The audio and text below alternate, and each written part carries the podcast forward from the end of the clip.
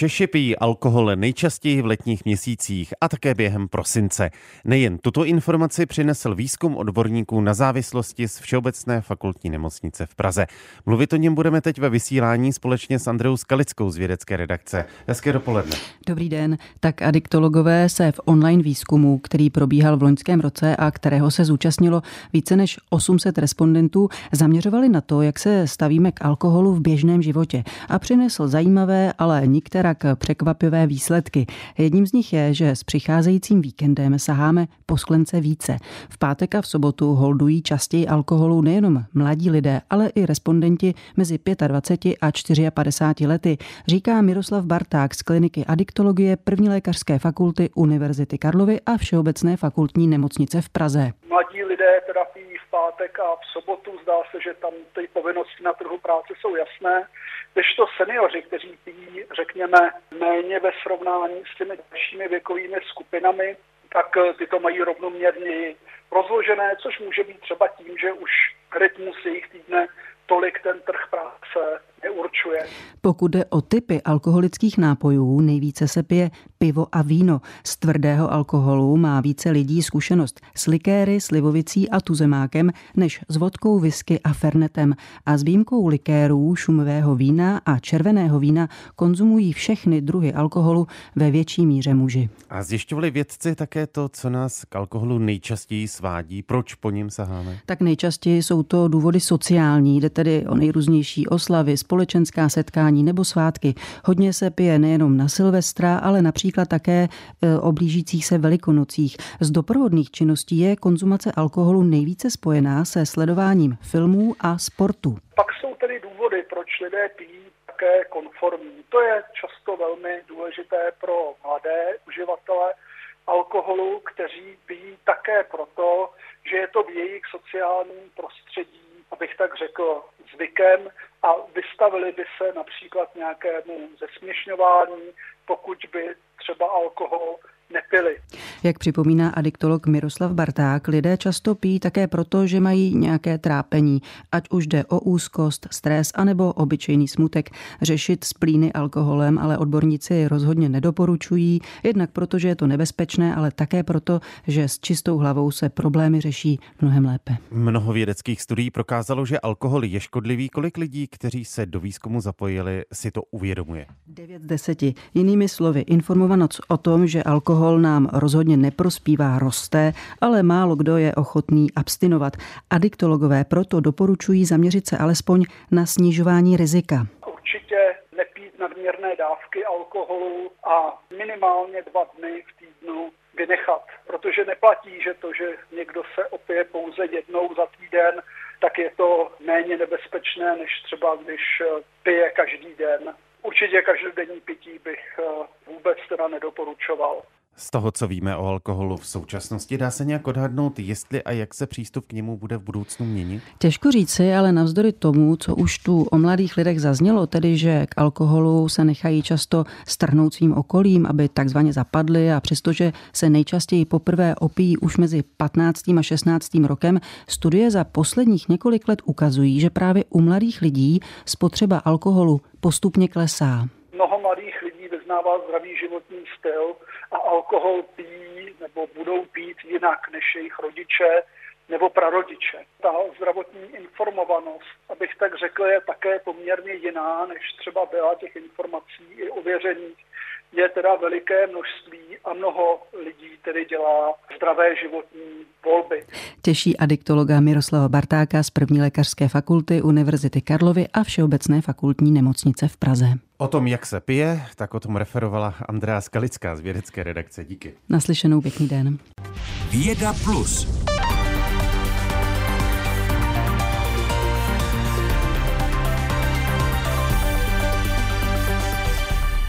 Od dnešního večera se podle meteorologů objeví skoro v celé zemi mrazy. Problémy by to mohlo znamenat pro ovocnáře a zemědělce, kterým chladné počasí může poškodit pupeny a květy stromů nebo rané pšenice, řepky a jarní, jarních ječmenů. Naopak o zimy by měly být podle agrární komory bez většího rizika. Zima byla poměrně mírná, poškodilo eh, je jenom sucho a pozdější výsev kvůli vytrvalým dešťům na konci loňského léta. A téma teď na Plusu probereme s meteoroložkou Dagmar Honcovou. Hezký den. Krásný podvečer. Paní Honcová, jak neobvyklý je výskyt mrazu na začátku dubna? Je běžný a dá se odhadnout, jak dlouho s takovými mrazy musíme počítat? tak pokud se podíváme do statistik, byť 20 let staré, tak eh, s mrazy na začátku dubna se setkáváme poměrně často.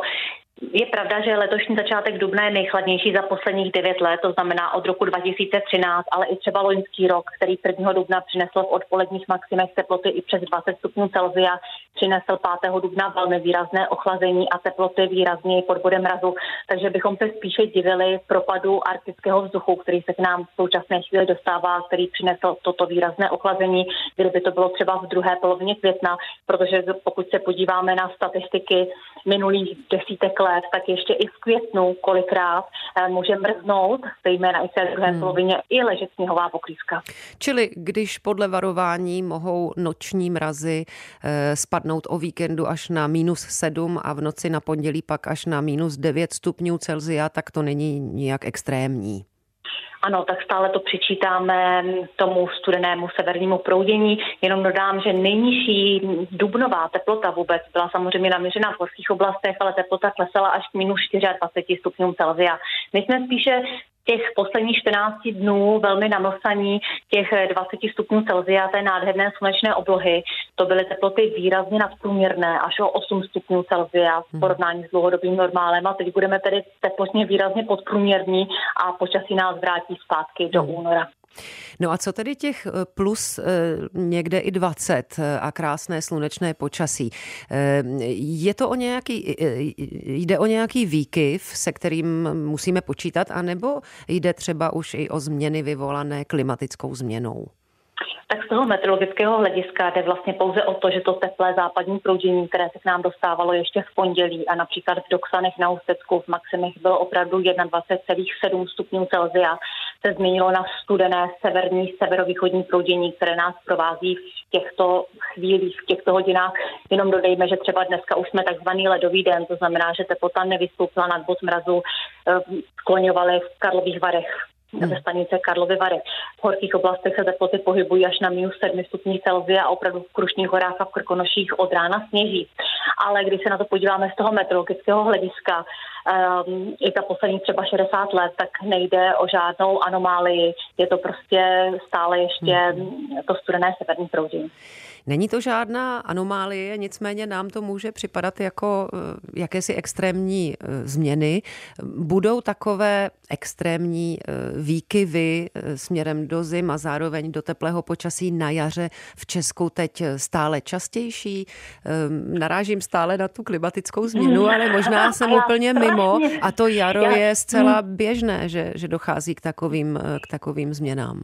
Víte co, já právě strašně nerada fušuji do oboru klimatologie, kdy klimat statistické studie a vlastně závěry říkají, že ano, že se tady něco děje, dochází k oteplování, to už je potvrzené, teplota se neustále zvyšuje, nejenom tady v Evropě střední, ale vlastně celosvětově a že právě s tím oteplováním a tou klimatickou změnou budou souviset daleko větší propady a nárůsty teplot vzduchu, daleko větší sucho, to rozhodně ano, ale když se podíváme třeba i do kronik 14. století, které mám velmi ráda, tak tam se můžeme dočíst, že v tomto období eh, naši přeci samozřejmě neměřili, dávala přesná data, ale kolikrát se tam doštěte hmm. tento rok, na jaře byl velmi suchý, stále ještě zamrzlá Vltava, naopak další rok v únoru létaly nám mouchy. Hmm. A, takže z toho meteorologického kratšího hlediska a, se prostě jedná pouze o změny proudění, o to, jak jsou zrovna hmm. nastavené vzduchové hmoty nad celým kontinentem. Nelze vyloučit, že se s takovými obrovskými hmm. teplotními e, rozdíly. Výkyvy, rozdíly. A ochlazem, hmm. přesně tak, budeme setkávat i nadále, hmm. i když ten příští týden, a to bude taky takový ten příští týden přesně ve znamení aprílu, kdy přes naše území budou přecházet jednotlivé frontální systémy, takže zatímco ve středu už naměříme příjemných 14 stupňů Celsia, tak od čtvrtka ty teploty půjdou opět dolů a není vyloučeno, že i v příštím víkendu se ještě nějaká sněhová vočka objeví třeba od střední sem. Paní Honcová, poslední věc. Hydrologové a zemědělci si stěžují nebo upozorňují na sucho. Eh, jaká je teď aktuální situace z vašeho pohledu? Eh, dají se teď na jaře ještě čekat eh, nějaké větší deště?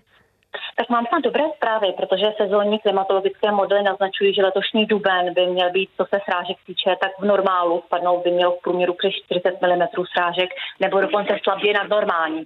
To hmm. se ale dělo vlastně a to, co může vlastně to půdní sucho, které tady stále skloňujeme, to je za letošní březen, protože letošní březen byl extrémně suchý a naopak na sluneční paprsky velmi naopak příjemný. Nasvítil nám přes 200 hodin slunečního svitu a do toho se nám vlastně začala probouzet vegetace. Takže veškeré srážky, které i v současné chvíli na konci toho března přece jenom padly a díky tomu letošní, duben, letošní březen nevyhrál první místo v nejsuším březnu vlastně od začátku klimatologického měření, tak hmm. Uh, ty, ta vegetace, vlastně ty srážky z té půdy odebírala a to vlastně, i když teď jsou dobré předpoklady, že těch srážek bude v dubnu rozhodně více, tak začíná nám vegetační období nárůst biomasy, to znamená, že spoustu té vody nám odeberou rostliny. Rozumím.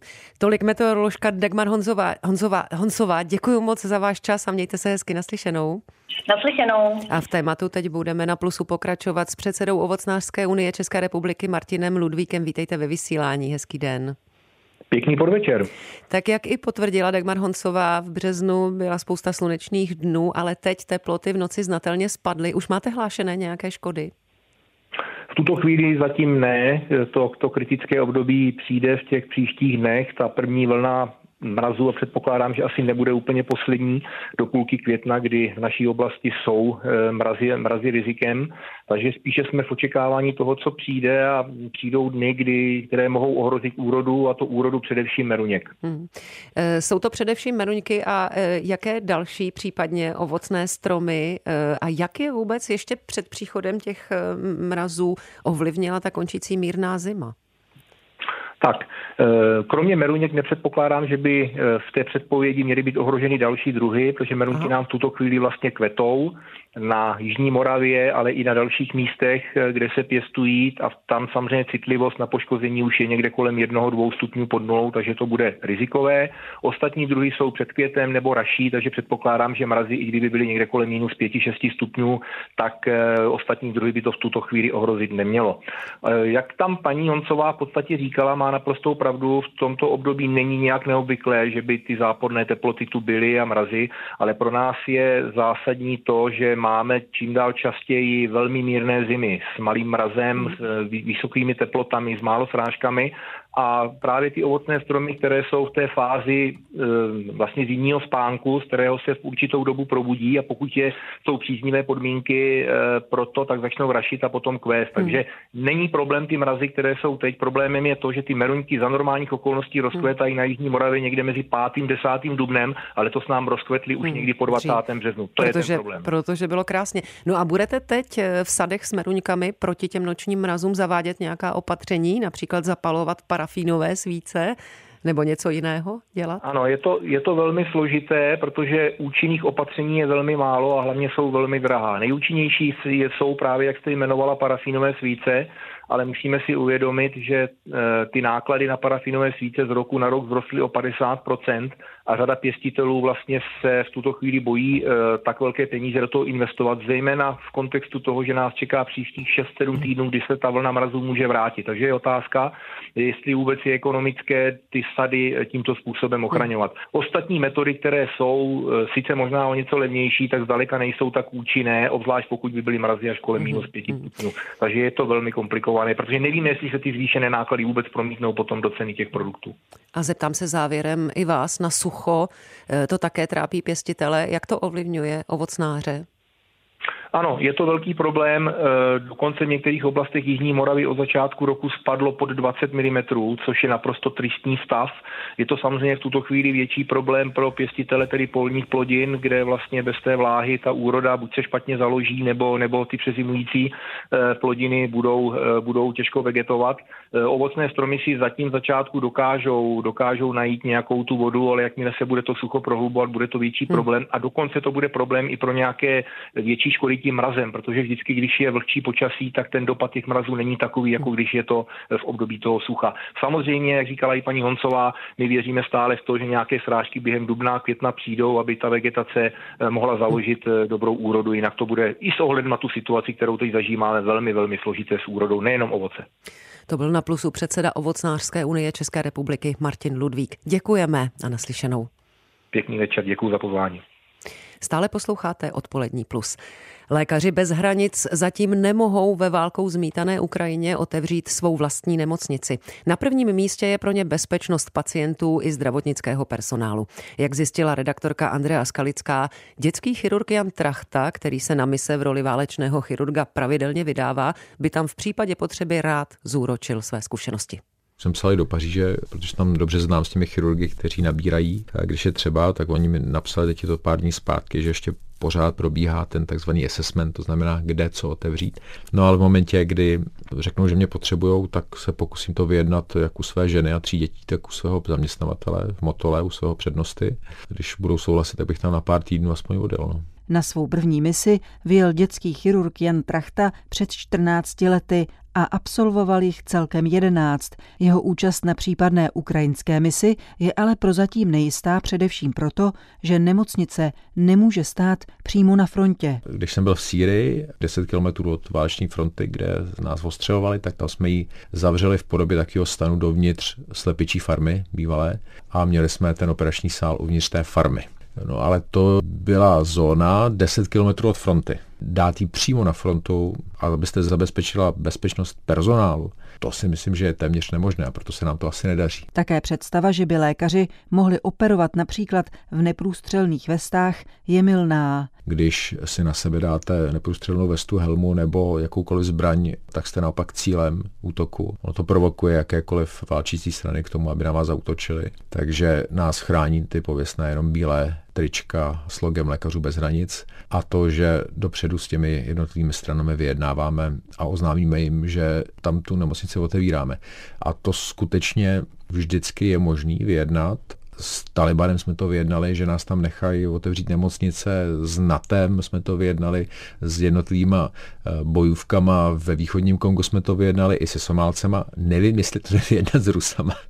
protože ty cíleně bombardují nemocnice. Bombardovali naše nemocnice v Sýrii i v Jemenu. V Sýrii, pokud vím, nám zabili posledního pediatra místního, který tam zůstal v celé nemocnici a to tak, že normálně stíhačkou tu nemocnici celou rozstřelili. A věděli, že to je dětská nemocnice jediná, poslední v té části Alepa, která byla pod palbou Asadových jednotek a Rusů. Takže Rusové cíleně bombardují nemocnice, poškozují a tak si myslím, že naši koordinátoři a logistici mohou mít problém se s nimi domluvit na tom, že nás nechají dělat to, co by většina válčících stran respektovala. Lékaři bez hranic jsou ale organizací přísně neutrální a tak se i přes komunikační obtíže snaží jejich koordinátoři s ruskou stranou domluvit. Aktuálně dodávají do některých tamních nemocnic potřebné zásoby zdravotnického materiálu a školí specializované chirurgy ve válečné medicíně. To jsme dělali na východě země, teď to školení další proběhlo v Kijevě, v hlavní dětské nemocnici proběhlo tak, že tam jeden chirurg lékařů bez hranic, jeden starší a zkušený odletěl a přímo na sále operoval první raněné s ukrajinskými lékaři, ukazoval jim, jak právě provádět tu správnou vážnou chirurgii, to znamená, jak správně čistit rány po šrapnelech a po kulkách, kdy je třeba vystříhat nemilosrdně tu tkáň až do zdravé tkáně, jinak to všechno schnie. Člověk dostane pak sepsy nevyhnutelně, jak rychle otevřít břicho, hrudník a zase zavřít, protože ty pacienti jsou všichni nestabilní a je třeba udělat takzvanou damage control surgery, to znamená rychle dovnitř, rychle ven a toho pacienta eventuálně reoperovat za 48 hodin nastavení mentální je úplně jiné, než když operujete v komfortní zóně, dlouhé operace, máte anesteziologa na všechno čas. A taky další věc, kterou tam školí eh, naši starší chirurgové a zdravotníci, tak je triáž. To znamená, jak když se vám nemocnici najednou zjeví desítky raněných, tak jak je rozstřídit správně, jak poznat, kdo potřebuje první operaci. Říká dětský chirurg Jan Trachta, který bude hostem Studia Leonardo. Poslouchejte zítra, krátce po 14. hodině. Andrea Skalická, Český rozhlas Plus. Posloucháte Vědu Plus, denní souhrn nejzajímavějších událostí ve vědě. Každý všední den po půl šesté odpoledne na Plusu. Tento víkend proběhne tradiční nocování v knihovnách s názvem Noc s Andersenem. Akce na podporu dětského čtenářství připadá na Mezinárodní den dětské knihy.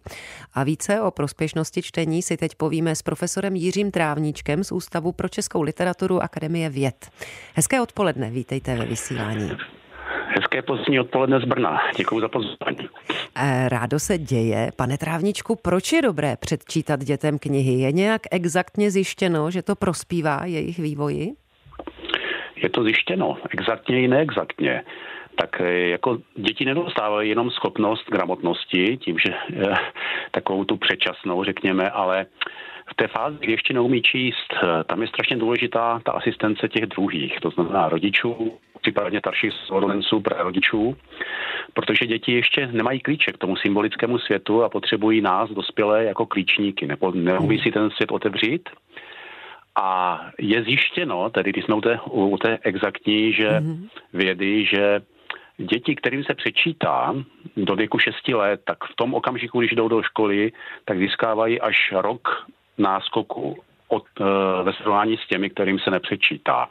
A další důležitá věc je přečítání snižuje bariéry mezi, mezi tím prvním prostředím, což je rodina, a tím druhým, což je škola. Mm-hmm. Protože pro někoho nemusí být úplně čtení v šesti letech uh, úplně příjemnou záležitostí. A jakmile si osvojí to něco jako něco samozřejmého, mm-hmm. tak tím ta bariéra tam neexistuje. Mhm. No a e, jak čtení rozvíjí u dětí schopnosti důležité pro život ve společnosti? I tady se dá mluvit o jasných pozitivech?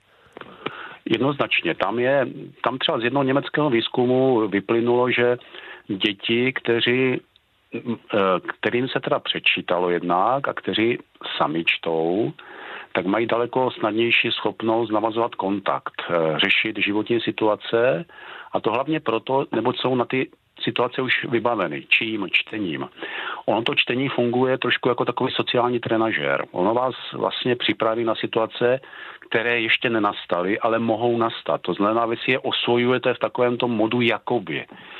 A je to daleko víc než třeba sledování filmu, protože tam také získáváte jako spoustu modelů třeba, ale čtení je daleko těžší disciplína, takže musíte do ní investovat více energie. A čím více té energie investujete, tak tím více si to vlastně v sobě odnášíte a tím více je to vaše.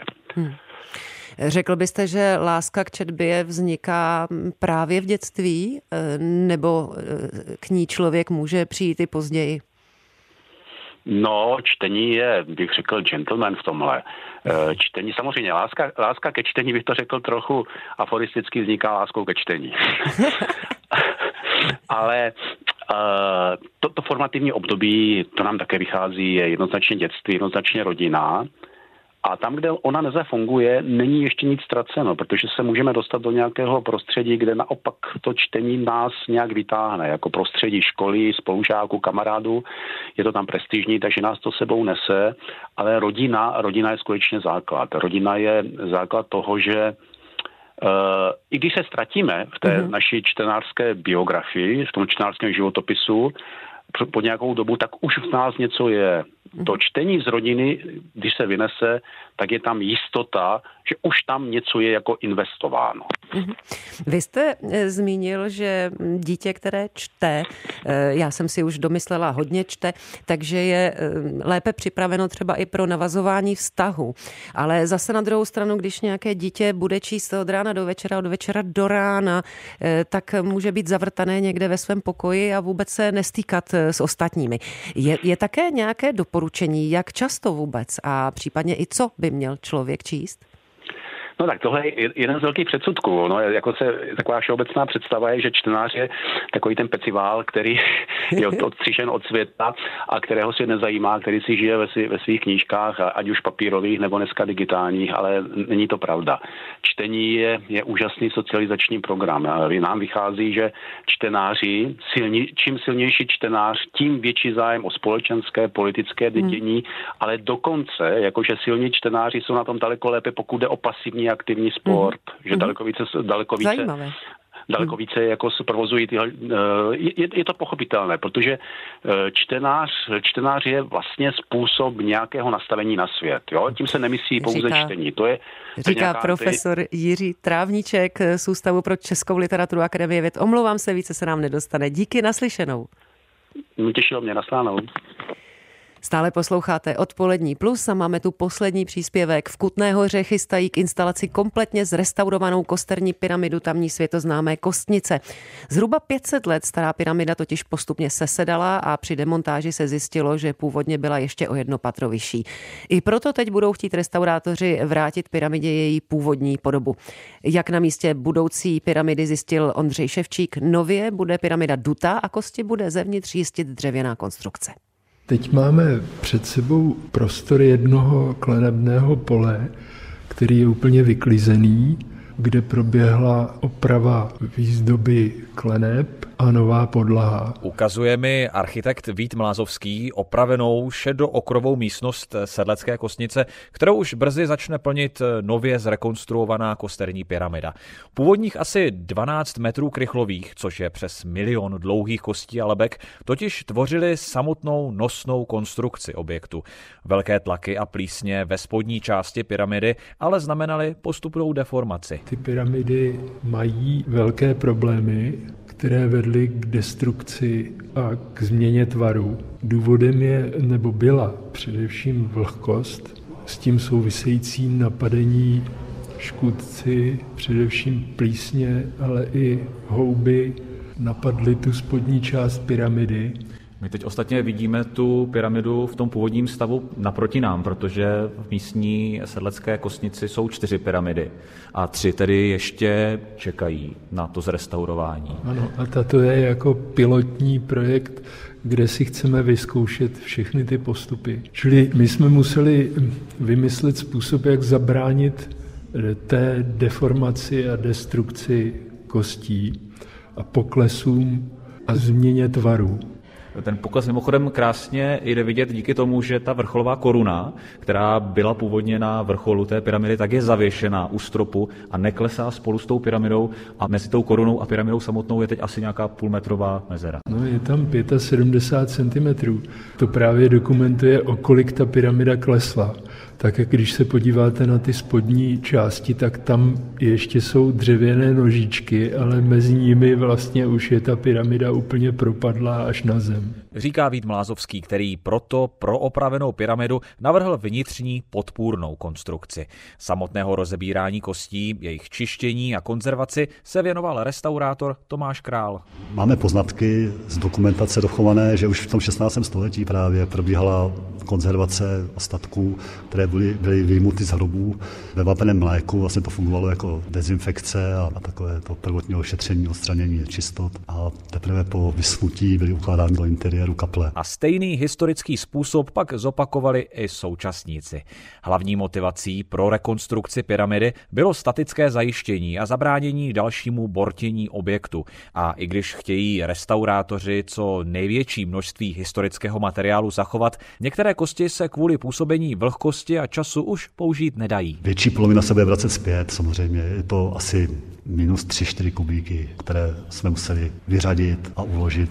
Jednak tam byla teda suť, která byla nepoužitelná, to jsme museli pohřbít zde na místním hřbitově, ta suť byla přesívána teda, aby byly jednotlivé úlomky výjimuty a i ty úlomky drobné byly ošetřeny a uloženy a budou zpět navráceny do vnitra pyramidy, ale už ne jako stavební materiál, ale pouze do připravených boxů pod křížovými klenbami. Zvenku ale pyramida bude vypadat jako v době svého vzniku zhruba před pětisty lety.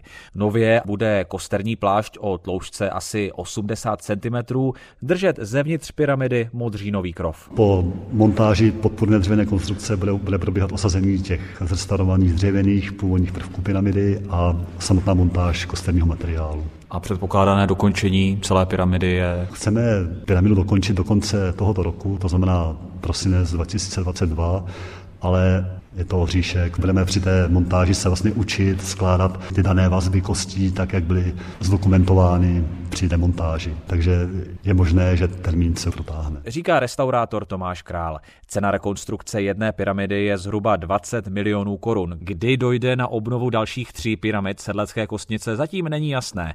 Místní farnost, hlavní investor rekonstrukcí, totiž peníze na opravy čerpá pouze ze vstupného. Z Kutné hory Ondřej Ševčík, Český rozhlas Plus. Čtěte, navštivte kostnici a hlavně poslouchejte Plus. Dnešním odpolednem vás provázela Lucie Vopálenská. Díky za pozornost.